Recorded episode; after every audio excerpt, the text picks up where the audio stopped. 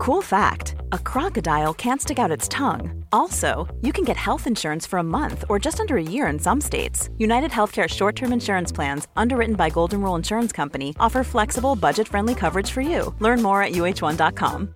Hey, I'm Ryan Reynolds. At Mint Mobile, we like to do the opposite of what Big Wireless does. They charge you a lot, we charge you a little. So naturally, when they announced they'd be raising their prices due to inflation, we decided to deflate our prices due to not hating you. That's right. We're cutting the price of Mint Unlimited from $30 a month to just $15 a month. Give it a try at mintmobile.com slash switch. $45 upfront for three months plus taxes and fees. Promo rate for new customers for limited time. Unlimited more than 40 gigabytes per month. Slows. Full terms at mintmobile.com. Apple Card is the perfect cashback rewards credit card. You earn up to 3% daily cash on every purchase every day. That's 3% on your favorite products at Apple, 2% on all other Apple Card with Apple Pay purchases, and 1% on anything you buy with your titanium Apple Card or virtual card number. Visit apple.co slash card calculator to see how much you can earn. Apple Card issued by Goldman Sachs Bank USA, Salt Lake City branch, subject to credit approval, terms apply. Hey, this is Chris Kimball, and I need your help. We're working on a story about the battles we all have in our home kitchens. Maybe you're tired of your partner telling you how to cook, or maybe they always leave a mess, or maybe you're frustrated by your loved one's highly restrictive diet. We want to hear about your kitchen dramas, from the biggest food fights to your everyday grievances. You can leave us a voicemail at 617 249 3167, 617 249 3167, or send a voice memo to radiotips at 177milkstreet.com. One more time, call us at 617 249 3167 or email us a voice memo at radiotips at 177milkstreet.com. Please include your name and where you're calling from, and thank you.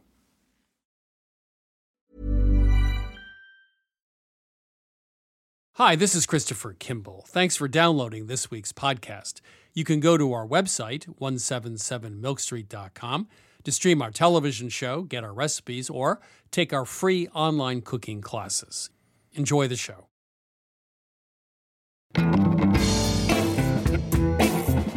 This is Milk Street Radio from PRX. I'm your host, Christopher Kimball. Today we're exploring the traditions and foods of Sunday supper with the New York Times' Sam Sifton. He explains why he's a fan of the controversial beer can chicken and why he loves easy duck confit. What I need is delicious duck right now. So I'm going to use a lot of olive oil. I'm going to slide my duck into that olive oil. I'm going to let it just bubble away on the stove until it's really well done and, and has rendered all its fat. And then I can use it right away or uh, I can use it tomorrow. Also, coming up, we explore the flavors of Sardinian herb soup. And later, Adam Gopnik tells us why he thinks Montreal bagels are the best in the world. But first, we hear from reporter Amy Gutman about Cellar Door, a bar in London that was once an underground public loo. Amy, welcome to Milk Street. Thank you, Chris. So, this is a story about underground bars in London that are in abandoned Victorian bathrooms, among other things. So, let's start with the Victorian London. Where were these bathrooms? What were they like? Well, these bathrooms were built all over London sometime after 1850. And it came about because in the mid 19th century, the Victorians used water closets, but there wasn't anything to use out in public. So these were designed to be very discreet. They were black wrought iron, which was typical of the era, with steps going underground to separate the bathrooms from civil society. So, this particular place, the cellar door, where is it? How do you access it? Just give us a visual image of going to the cellar door. The cellar door is a place that you could easily walk past. It's just at the edge of the theater district, sort of bordering Covent Garden and the Strand. There's a pink flashing neon sign outside that says cellar door. And just below that pink neon sign is a set of stairs going down on the diagonal, taking you into a subterranean bar. There's a red velvet curtain, and I was immediately greeted by one of the co owners, Gordon Anderson. Good afternoon, good evening. Welcome to the Cellar Door. We are London's premier cabaret and burlesque cocktail bar. So take us on a short tour. This won't take long, will it? so here we go. Um, a couple of steps into the main bar. Um, and we're sort of, um, we say 1930s Berlin meets New York dive bar. Our bar staff are all kitted out in bow ties and jackets. We serve very much traditional cocktails. We sell snuff. Um, snuff is a tobacco substitute that is ingested through the nose. Um, get some very funny looks when we serve it. Um, we have bar stools in the shape of lips. We have bar stools in the shapes of tongues. Everything's slightly different here to a normal bar. Did he talk about the process from the beginning, having found this place, bidding on it, uh, coming up with plans for renovating it? It definitely went through a process of adaptation. Now, in terms of the way the building was transformed, there was a lot to figure out. It was a gents' toilet up until about 15 years ago when the legislation for disabilities changed.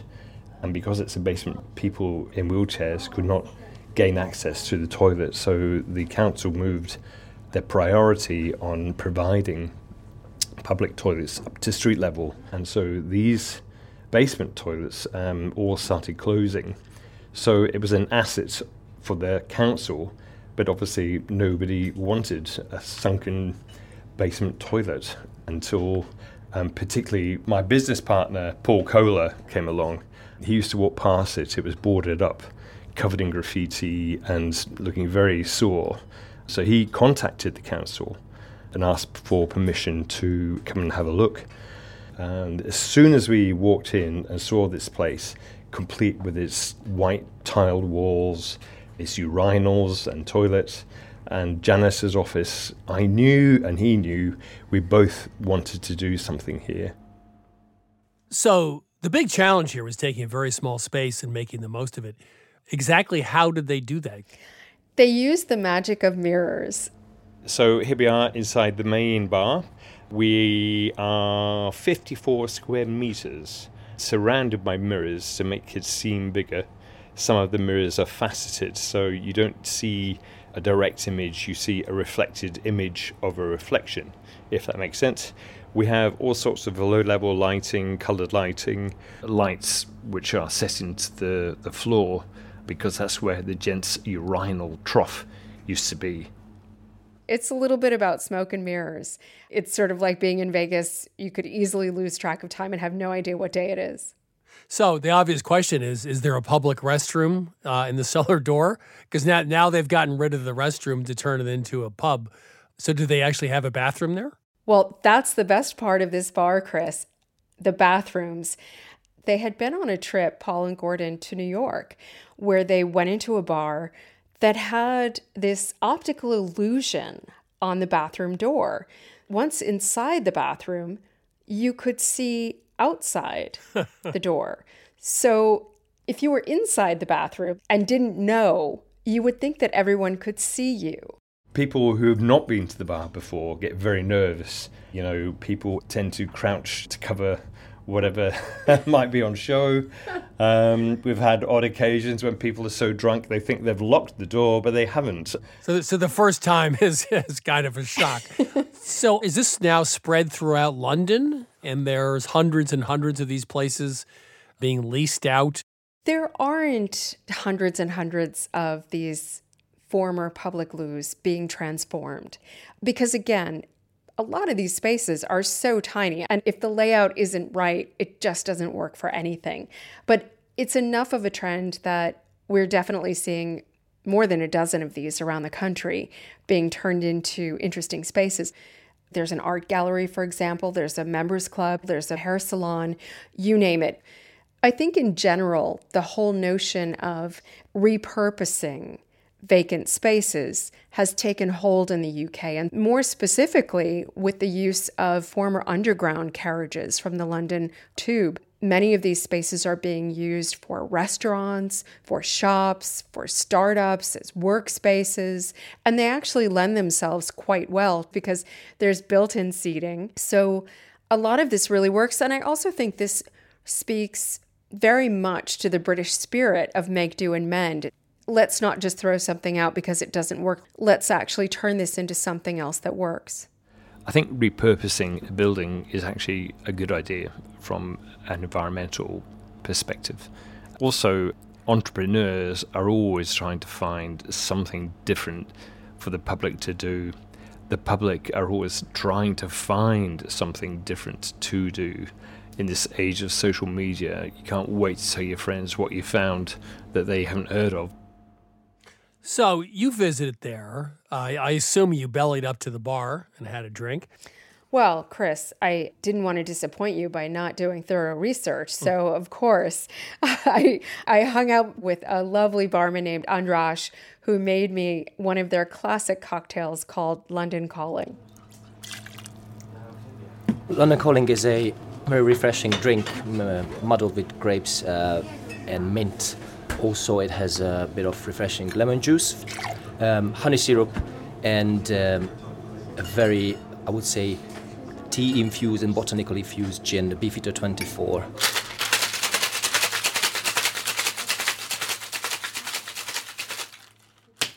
So, okay, it's underground. It used to be a public loo.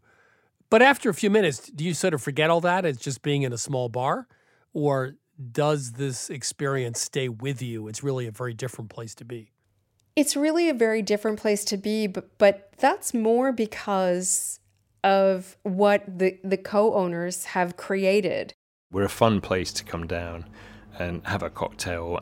It's a very easy place to start conversation, particularly with a backdrop of um, very comical cabaret. We're now on, I think, our fifth marriage.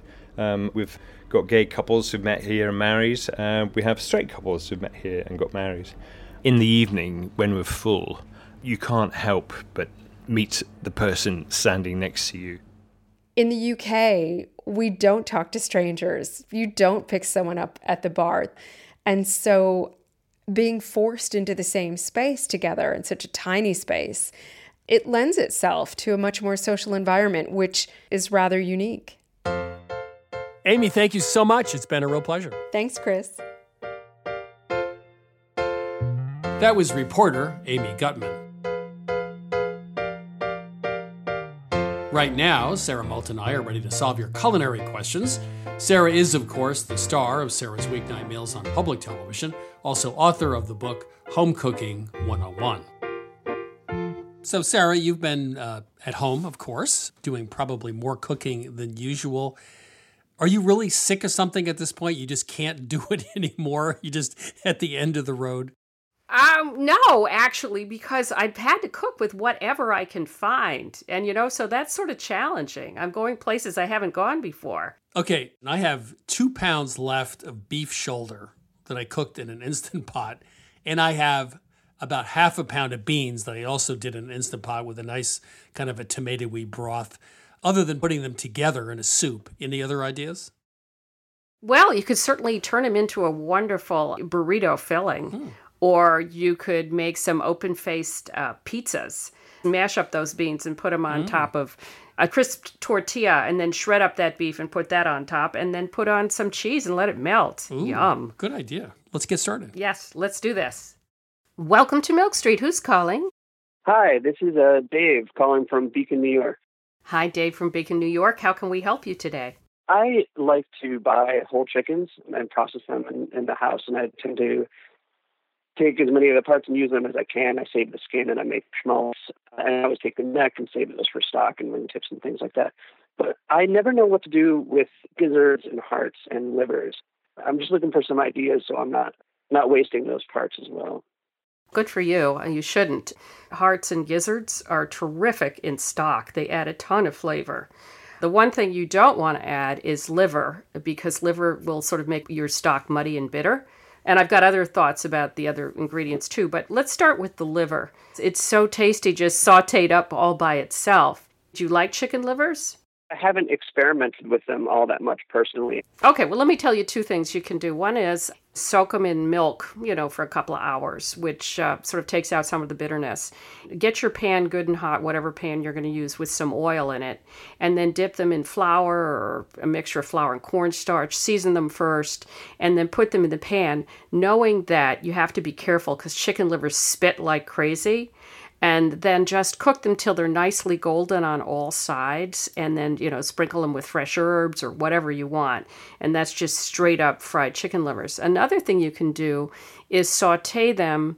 This is french and chris is going to say why bother? in a minute. So um, i usually saute some shallots and add a little bit of port wine and then add that to the livers when i'm cooking them maybe a little chicken broth cook that down with the livers some thyme, fresh thyme is yummy, and then you puree it, put it through a sieve, and then add some softened butter to it after it's cooled off, and then put it in the fridge, and you've got chicken liver mousse, which is so delicious on crackers and has a wonderful velvety texture. As for the hearts and gizzards, I would do the same. You know, dip them in flour, season them first, saute them, and the French often add them to salads. You know, in a like a frisee salad with garlicky lemon dressing. But now let's hear what Chris has to say. I don't think it's silly as long as you invite me over for dinner. Um, I think that's a terrific recipe. I'm I'm all for it, man. I would say dirty rice, liver in you know a classic Southern dish would be great. Um, there's also one of my favorite cookbooks, Mediterranean Street Food, by Anissa Helou. She has a recipe for Jerusalem mix, and she grills the chicken offal with chicken and finish everything with a tahini sauce or hot sauce. And they call that Jerusalem mix. So many possibilities. But I, I think your idea of the terrine, the pate is great. Yeah, absolutely. Those sound like some great options. Do they freeze? Like if I want to keep, hang on to them for a while? They do. Yeah. Go have fun with those innards. Absolutely. Thanks. Thanks a lot. I've got a lot of great ideas yep. to try. Bye bye. Bye. This is Milk Street Radio. If you have a cooking question, Sarah and I are here to help. Give us a call anytime. The number, 855 426 9843. One more time, 855 426 9843. Or send us an email at questions at milkstreetradio.com. Welcome to Milk Street. Who's calling? This is Daniel. Where are you calling from? I'm calling from uh, Virginia. How can we help you? It's actually a question I've been wrestling with for probably about uh, 10 or 12 years. One of the first things I learned to cook was scrambled eggs. And my mom taught me how to do it in this particular way that she herself claimed to have developed over about 30 years or so. You know, you scramble the eggs and you actually get the pan pretty hot with a generous amount of butter in there. And then when it comes time to actually tip the eggs in and cook them, it usually takes just about a minute because, uh, you know, you haven't scorched the butter, but it's probably just below browning. So the eggs cook really quick. When I moved out and went to college, I, I saw my roommates were doing it low and slow. One thing I noticed about this method was that it often leaves a significant amount of eggs stuck to the pan. What is the right way to cook eggs? And I also want to make it clear that um, whatever y'all say, I'm not changing the way I cook eggs. Good for you. First thing is, we have to announce you just won the Milk Street Recipe of the Month award because you cook eggs the same way we do. You're absolutely right. Want a lot of heat, cook it fast. The water in the eggs turns to steam if you do it that way.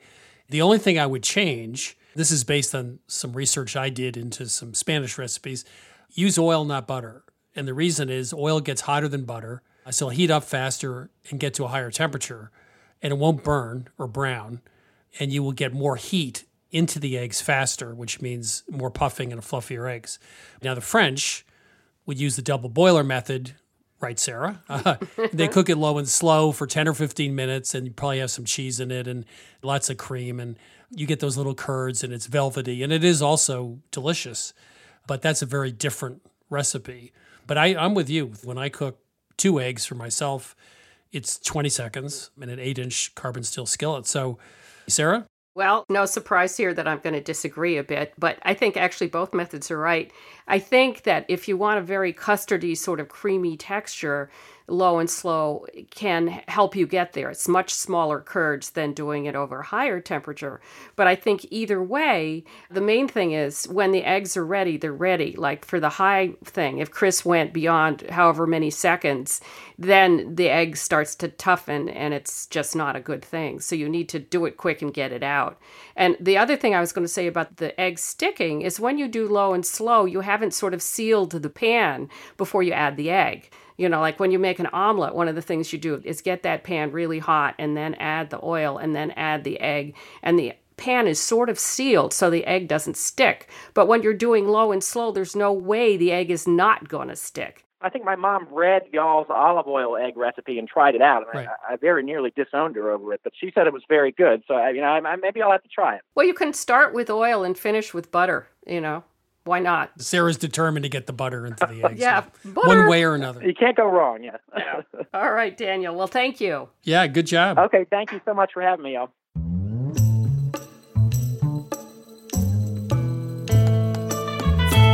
You're listening to Milk Street Radio. Up next, we're chatting with the New York Times' Sam Sifton about his new book, See You on Sunday. That and more after the break.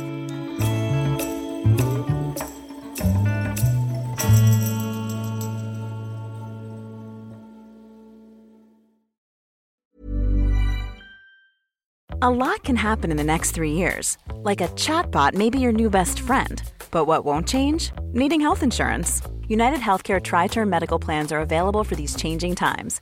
Underwritten by Golden Rule Insurance Company, they offer budget friendly, flexible coverage for people who are in between jobs or missed open enrollment. The plans last nearly three years in some states, with access to a nationwide network of doctors and hospitals. So, for whatever tomorrow brings, United Healthcare Tri Term Medical Plans may be for you. Learn more at uh1.com. Hey, I'm Ryan Reynolds. Recently, I asked Mint Mobile's legal team if big wireless companies are allowed to raise prices due to inflation. They said yes. And then when I asked if raising prices technically violates those onerous two year contracts, they said, What the f are you talking about, you insane Hollywood ass? F- So to recap, we're cutting the price of Mint Unlimited from $30 a month to just $15 a month. Give it a try at mintmobile.com slash switch. $45 upfront for three months plus taxes and fees. Promo rate for new customers for limited time. Unlimited more than 40 gigabytes per month. Slows. Full terms at mintmobile.com. You know, wonderful pistachios have become my go to snack. Now, I could list all the health benefits. They're a good source of protein, fiber, and unsaturated fats, but for me, flavor comes first, and that's why it's pistachios, not peanuts, in our household. Wonderful pistachios come in a variety of flavors and sizes, including sea salt and vinegar, chili roasted, and smoke barbecue. Check out wonderfulpistachios.com to learn more. That's wonderfulpistachios.com. This is Milk Street Radio. I'm your host, Christopher Kimball. Right now, it's my interview with the food editor of the New York Times, Sam Sifton. His new book is called See You on Sunday. Sam Sifton, welcome to Milk Street. Thank you, Chris. Good to be here. Let's talk about you. Uh, when you were a kid, what kind of food was cooked? Who was cooking it? Uh, were there Sunday suppers in your household? Uh, after a fashion, I think there were. I mean, I, I grew up in one of those classic New York upper middle class homes of the 70s and 80s where both my parents worked and worked extensively. Nevertheless, we tried, my mother tried hard and successfully to make sure that we ate dinner more often than not together. And then weekends uh, were spent perambulating all over the city, picking up different foodstuffs for amazing lunches and, and Sunday suppers. So traveling from Little Italy for bread to the Upper East Side for ham and, and cold cuts to Flatbush, Brooklyn for special ginger beers. And we had a rattletrap old station wagon, and my dad drove around, and we picked up amazing food. And it was it was a great childhood for food. As a restaurant critic, I, I think you and I actually went out to dinner once with David Carr.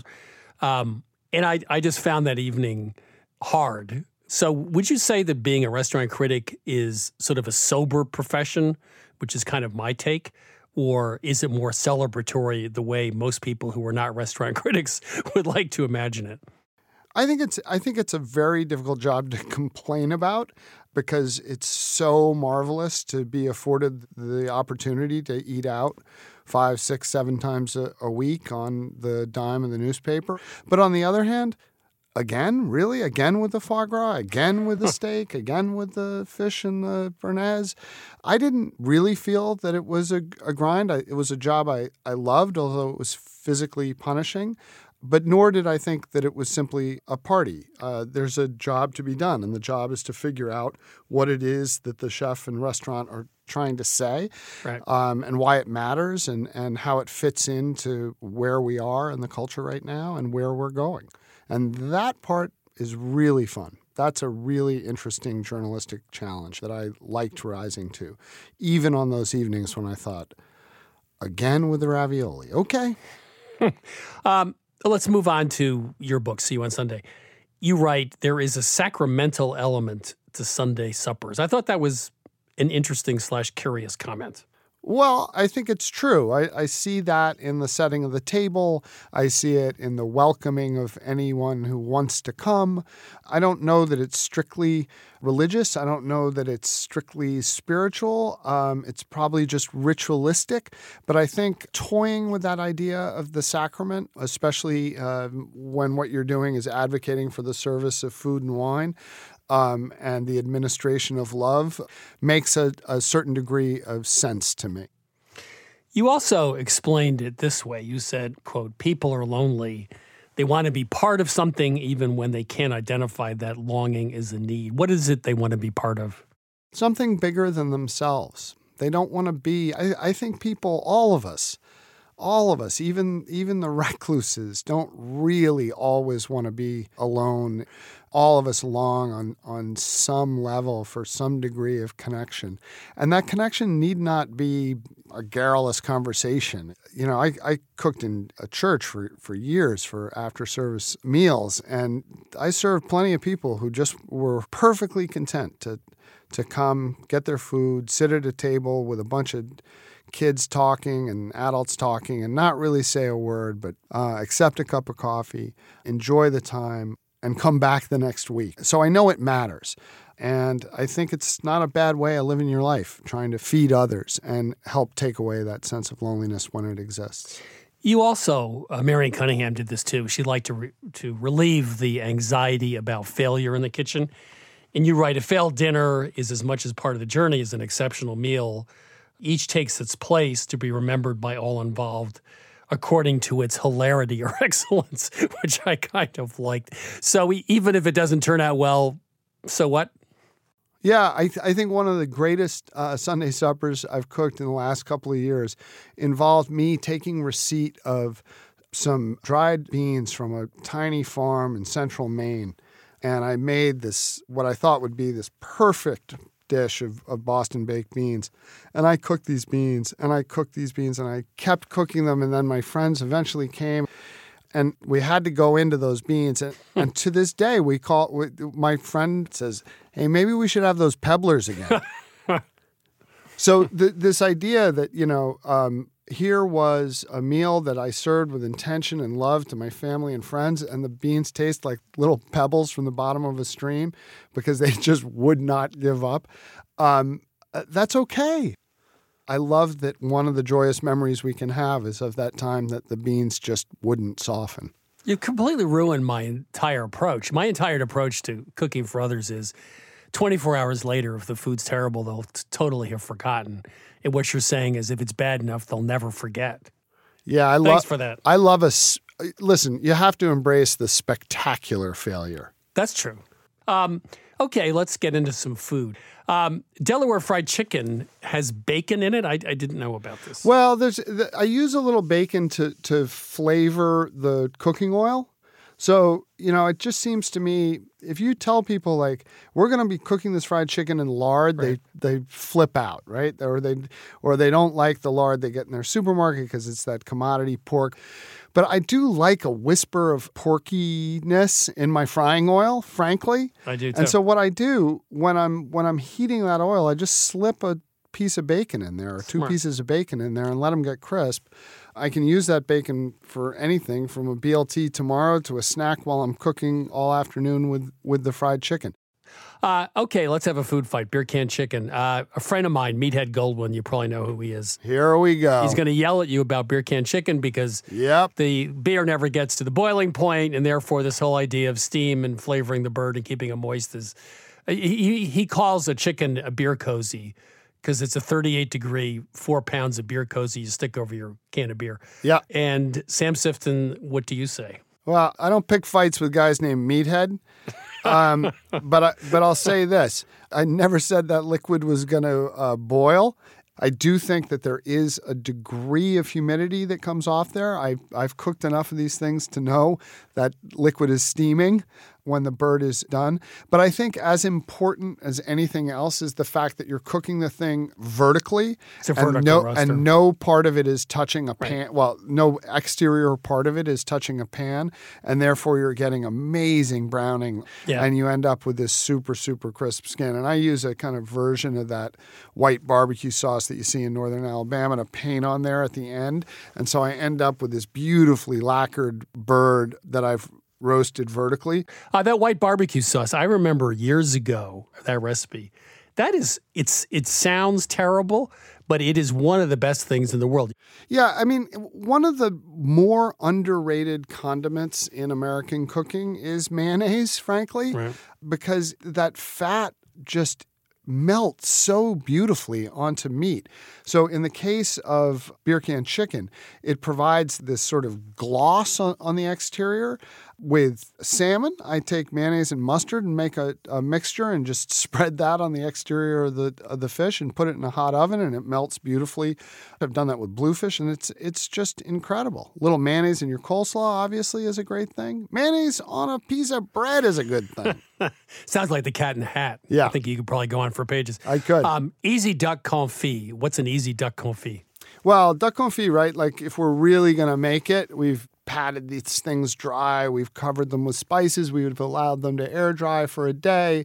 We cook them in a in an incredibly low oven for a very, very, very, very, very long time, rendering the fat super carefully, and then you know allowing the duck legs to sit in the hardening fat beneath our uh, workshop bench in, in France in the cool air until we're ready to, to eat them. It's a way to preserve duck in a complicated environment that's super beautiful that none of us happen to live in. So, what I need is delicious duck right now. So, I'm going to use a lot of olive oil. I'm going to slide my duck into that olive oil. I'm going to let it just bubble away on the stove until it's really well done and, and has rendered all its fat. And then I can use it right away or uh, I can use it tomorrow. Either way. You talk about the East Coast Grill in Cambridge uh, here in Boston. Chris Schlesinger founded it, and uh, you mentioned his cornbread. And, and I remember his cornbread as being very sweet and, and almost like a dessert. You have fonder memories of it than I do. Could you just talk about sweet cake like cornbread versus Oh, yeah. I've what I got- would call the real thing? yeah, I've, I've been lit on fire for this recipe. Right. But as a you know, as a child of Brooklyn who made his way to Cambridge to go to college, I worked at the Harvest Restaurant. I revered Chris Schlesinger and spent all of my money at the East Coast Grill. And the cornbread that was served at the restaurant, you know, I've talked to Chris about this over the years. It's essentially the recipe that's on the back of the Jiffy cornbread box, made uh, a little more soigné, and I add um, frozen corn kernels or, or fresh corn kernels to the to the mix as well. Uh, it does come across a little sweeter than the kind that you ate in the deep south at the correct place, but it's a damn good cornbread. And you know what? He couldn't take it off the menu for a quarter century, so Right. it's pretty good. So you're standing by it. I am standing by it. Okay. So, of all the Sunday suppers you've done, is there one that just uh, sticks with you for some reason emotionally? Boy, I got to tell you, Chris, I think these meals stick with me, each one in different ways, but you're putting me on the spot. So I'm going to remember a particular evening that saw my whole family, my brothers, my mom, our neighbors, the, the whole chosen family and actual family together. And I started it out with a mess of clams that I cooked um, in a big steamer.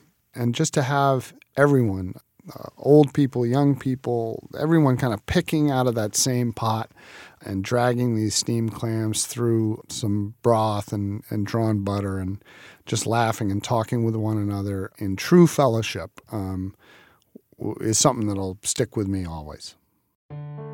Sam Sifton, thank you for coming on the show, and it's been a great pleasure speaking with you. Likewise, Chris. Thanks for having me. That was Sam Sifton. His new book is called See You on Sunday, a cookbook for family and friends. Sifton talks about riding around New York in an old station wagon, shopping with his dad for the best ginger beer in Flatbush or cold cuts on the Upper East Side. And I agree, shopping should be a family ritual. I buy fish at the courthouse market, vegetables at Russo's, summer produce at farmers markets in Maine, Vermont, and Cambridge, potatoes at Sheldon's farm, meat at Savenor's, and apples at Saratoga Apples. These days, when travel is limited, I've come to realize that shopping is really about the people you meet. Lesson learned, I'll never complain about shopping again.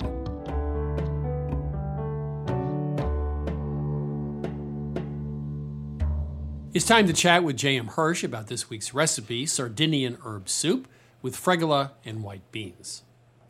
J.M., how are you? I'm doing great. You were in Sardinia not too long ago. And before we get to the recipe, just tell us a little bit about Sardinia and Sardinian cooking. Yeah, so Sardinia is an island off the western coast of Italy.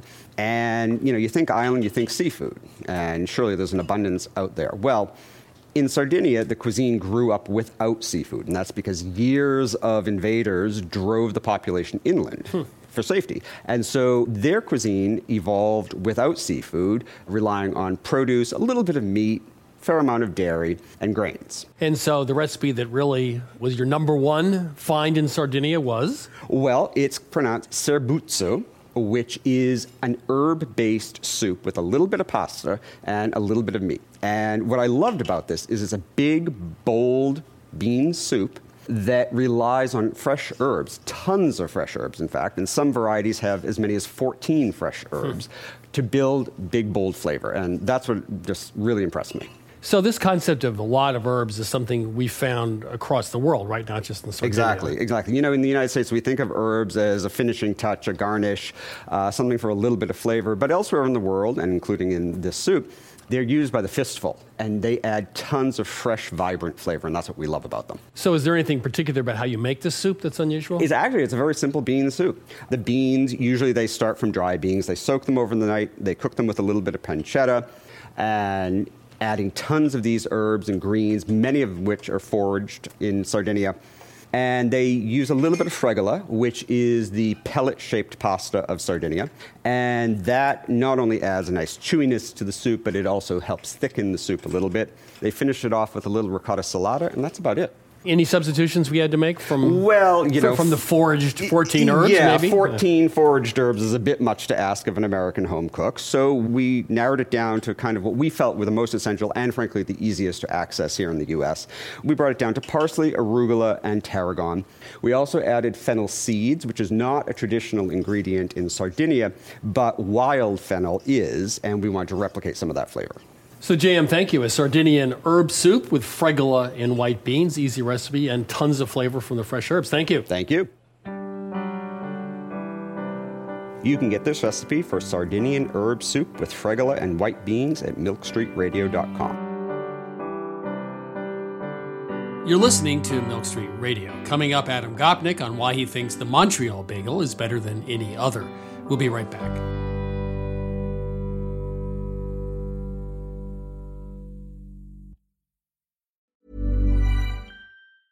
This is Christopher Kimball. You may have heard that we just started running international culinary tours. And one trip I am particularly excited about is Istanbul, which is based in part on my recent visit. Along with our partners at Culinary Backstreets, we put together an itinerary that goes way beyond the Grand Bazaar. This May, we'll visit local neighborhood markets, take a sail up the Bosporus, and harvest vegetables from farms in the city's ancient moats. You'll sample Turkish cheeses, flatbreads, pistachios, pomegranate molasses, and olive oil. And since this is in fact a Milk Street trip, you'll use those ingredients in hands on cooking classes with local families and chefs. There are just three spots left on our May trip, so visit 177milkstreet.com slash tours. That's 177milkstreet.com slash tours to claim your spot. Plus, listeners to our radio show save 5% with code ISTANBUL.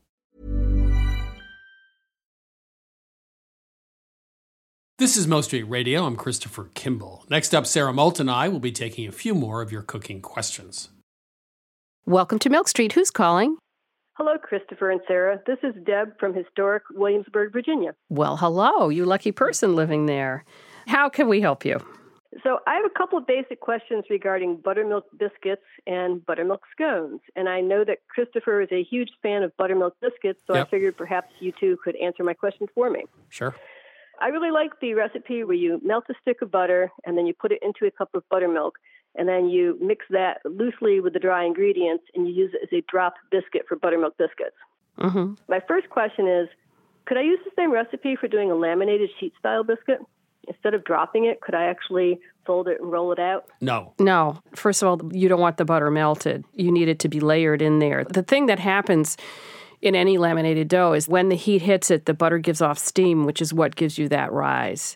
So you don't want it melted. The basic buttermilk biscuit recipe usually is two cups of flour and seven tablespoons of fat, whether it's butter or Crisco or a combination. And you put in a food processor, Mhm. and when the butter's very cold, and you work it in like pie pastry. As Sarah said, that'll give you lamination. You get layers in your biscuit. A little bit. But James Beard had a very famous uh, cream, Cream biscuit, biscuit. recipe where, when I've made that many times, where he just uses heavy cream, and that'll give you a very soft, non-laminated biscuit. Sort of more dense crumb. It's quite different. Either works fine.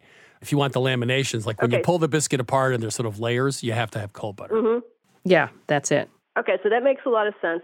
So, because I make buttermilk biscuits, my husband decided he wanted to bring some treats into work, and he decided I should be making scones instead.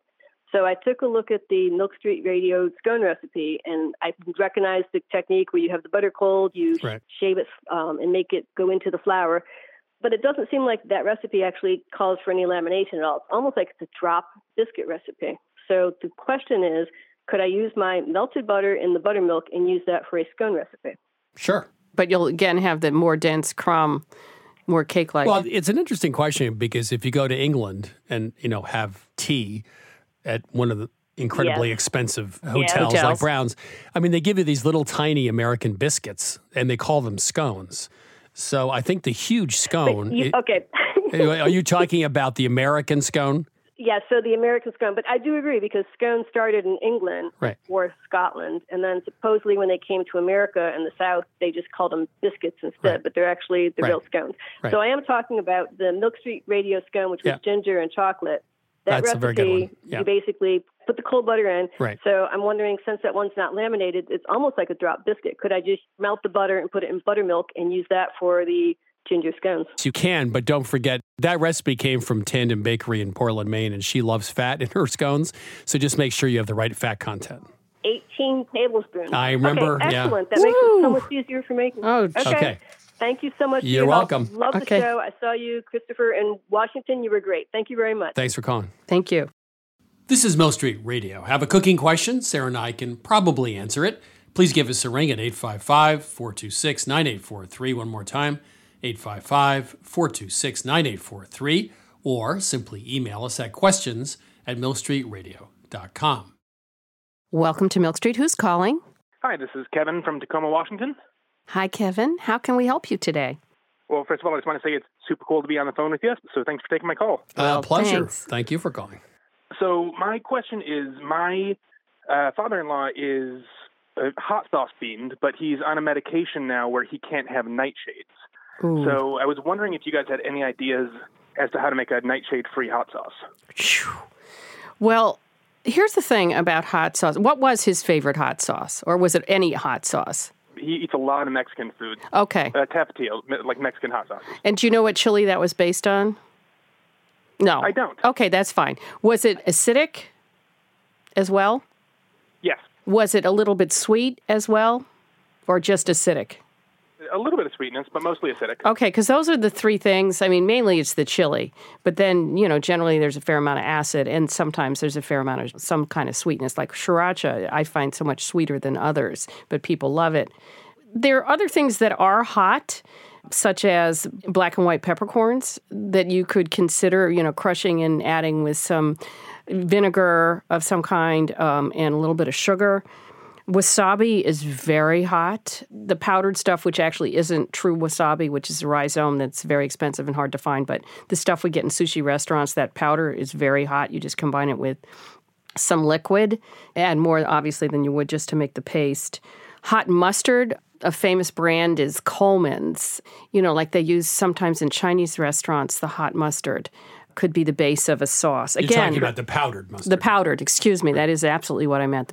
And, you know, again, adding some acid and some sugar, sort of playing around with the different combinations. And then, of course, there's always ginger, which is quite spicy and hot all by itself, grated up and combined with uh, some acid. So I would sort of play around with those and maybe some of them in combination. Chris, any thoughts? I think Szechuan peppercorns. I don't know if you mentioned those. They're but more those, tingly. They're not hot. Oh, sure. Yeah, but Tingly lives right next door to Hot. They're, Okay. they're neighbors. Okay. I mean, that may do give you that sensory it- experience. You know, it's funny. People said that before, and I find Szechuan peppercorns more aromatic than anything else and floral. but no, no, I think you're right. Wasabi, horseradish, Oh, horseradish is another, another one. one. That can be pretty hot. Yeah, combine that with a little vinegar and a little sugar. Although I do find if you let it sit too long, it loses its. well, you're talking punch. about you're talking about fresh horseradish. If you get the bottled stuff, Yes. that's plenty hot. You could Right. add just a little more vinegar to it Yeah, to up that- the and a that's an tiny pinch of do it. sugar to make it come alive. I think all those are good suggestions. Right. All right. Thanks so much. Thanks for calling. Thanks Kevin. for calling, Kevin. Bye bye. This is Milk Street Radio. Now it's time for some culinary wisdom from one of our listeners. Hi, my name is Anita, and my cooking tip is about fond, particularly the fond that forms on the side of a pan as a sauce or soup simmers and reduces in volume. To retrieve that concentrated goodness, turn off the heat and put a tight fitting lid on your pan. Wait 10 minutes, and the buildup of steam in the pan will have loosened the residue on the sides of the pan and you can scrape it off with a rubber spatula and stir it into your sauce or soup. Thank you. If you'd like to share your own cooking tip on Milk Street Radio, please go to 177milkstreet.com slash radio tips. Next up, it's regular contributor Adam Gopnik. Adam Gopnik, uh, what's on your mind this week? Do you know where I come from, Chris? Do you know what my hometown is? Canada. Canada is my home country. Well, that's a that's a, it's a big broad- place. I don't know Toronto. I don't know. I'm not sure. No, I'm a Montrealer. I come from Montreal. Ah, And Montreal is one of the most winning cities, famous for its hockey team, famous for its French cuisine, and famous perhaps above all for its bagels. And as I'm sure you're aware, there is an ongoing dispute of an enormously heated kind about the competing features of New York and Montreal bagels. Were you aware of this? No, I'm completely flat-footed and surprised. Oh, I'm delighted because then I get to introduce you to this great debate. Montreal bagels came to Montreal sometime right after the Second World War when immigrants coming from Romania, I believe, and other places brought their bagel making techniques to Montreal. And the Montreal bagel is significantly and wonderfully different from the New York bagel. The New York bagel is a big, boring, puffy piece of bread, and the Montreal bagel is a sweet, boiled, and very hmm. importantly, wood baked, that is to say, baked in a wood oven, hmm. low calorie delight that manages to combine two of, I think, everyone's favorite flavors smokiness and sweetness in one simple piece of carbohydrate and is invariably decorated, but densely decorated, not with a kind of half hearted flick of the wrist, densely decorated with either sesame seeds for white bagels or poppy seeds for black bagels. Um, the Montreal bagel is baked at two very particular places the Saint Viateur Bagel Bakery, which is famous for being open 24 hours a day, 365 days a year. The other wonderful bakery is the Fairmount Bagel Bakery. I make regular trips to Montreal just in order to bring home bagels. But there is now a war underway within Montreal about the future of the bagel. As I say, the supremacy of the Montreal bagel to the New York bagel is something that I have tried to point out again and again to my friends. I have a good friend, a fellow named David Remnick, whose name you may have heard, um, who persists in the belief that a New York bagel is actually a bagel. And I have tried to explain to him through the evidence that a New York bagel is, as I say, just a kind of puffy pretzel, whereas a Montreal bagel is the real thing. The problem is that there's a new bylaw just brought in in Montreal to ban wood burning ovens from the entire city on pollution grounds. The great question then becomes can the Montreal bagel survive the loss of the wood burning oven? How essential is the wood burning oven to the matchless effect of the Montreal bagel?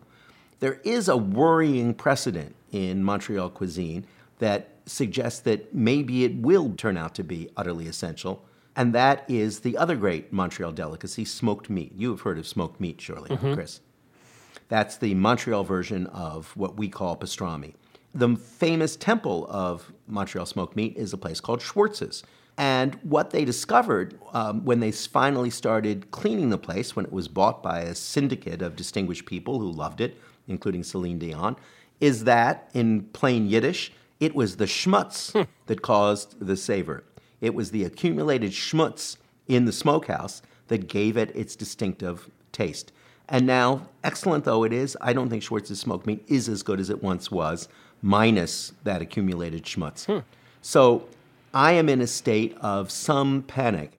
Well, I mean, the, the alternative is you move the bakery to the suburbs, right, where the law no longer applies. Yes, but part of the joy of the Montreal bagel is the fact that it's baked on residential streets. Move it to the suburbs, you have to uh, ship it in to the center of town, and you lose exactly that element of it.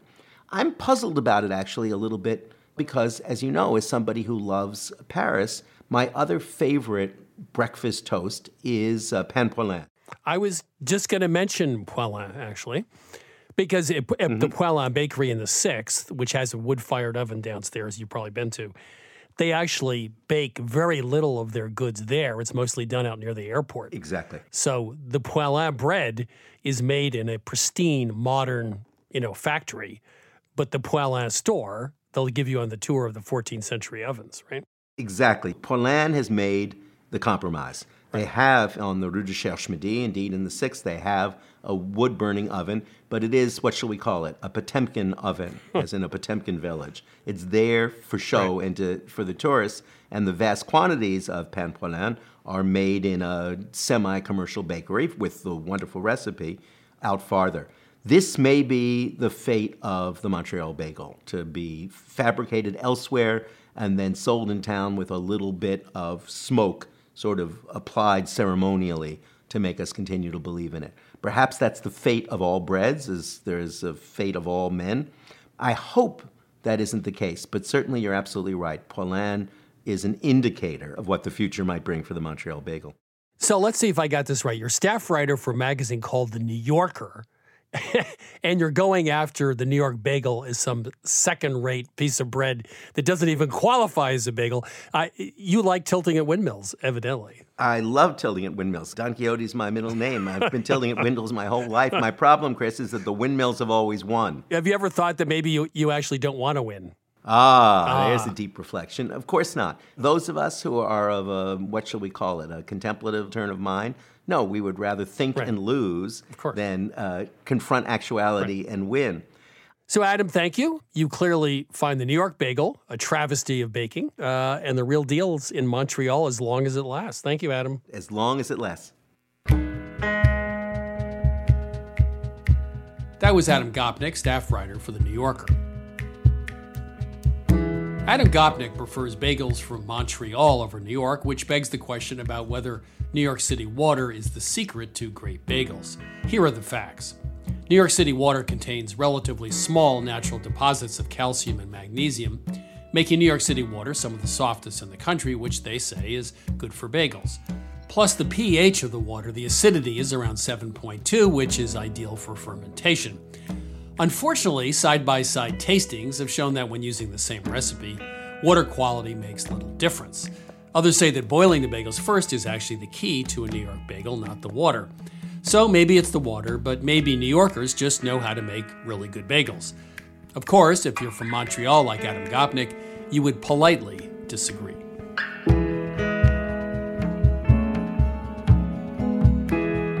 That's it for today. If you tuned in too late or just want to listen again, you can download and subscribe to Milk Street Radio on Apple Podcasts, Spotify, or wherever you find your podcasts. To learn more about Milk Street, please go to 177milkstreet.com. There you can download each week's recipe, watch the latest season of our television show, or order our new cookbook, Milk Street Fast and Slow Instant Pot Cooking at the Speed You Need. You can also find us on Facebook at Christopher Kimball's Milk Street, on Instagram and Twitter at 177 Milk Street. We'll be back next week, and thanks as always for listening.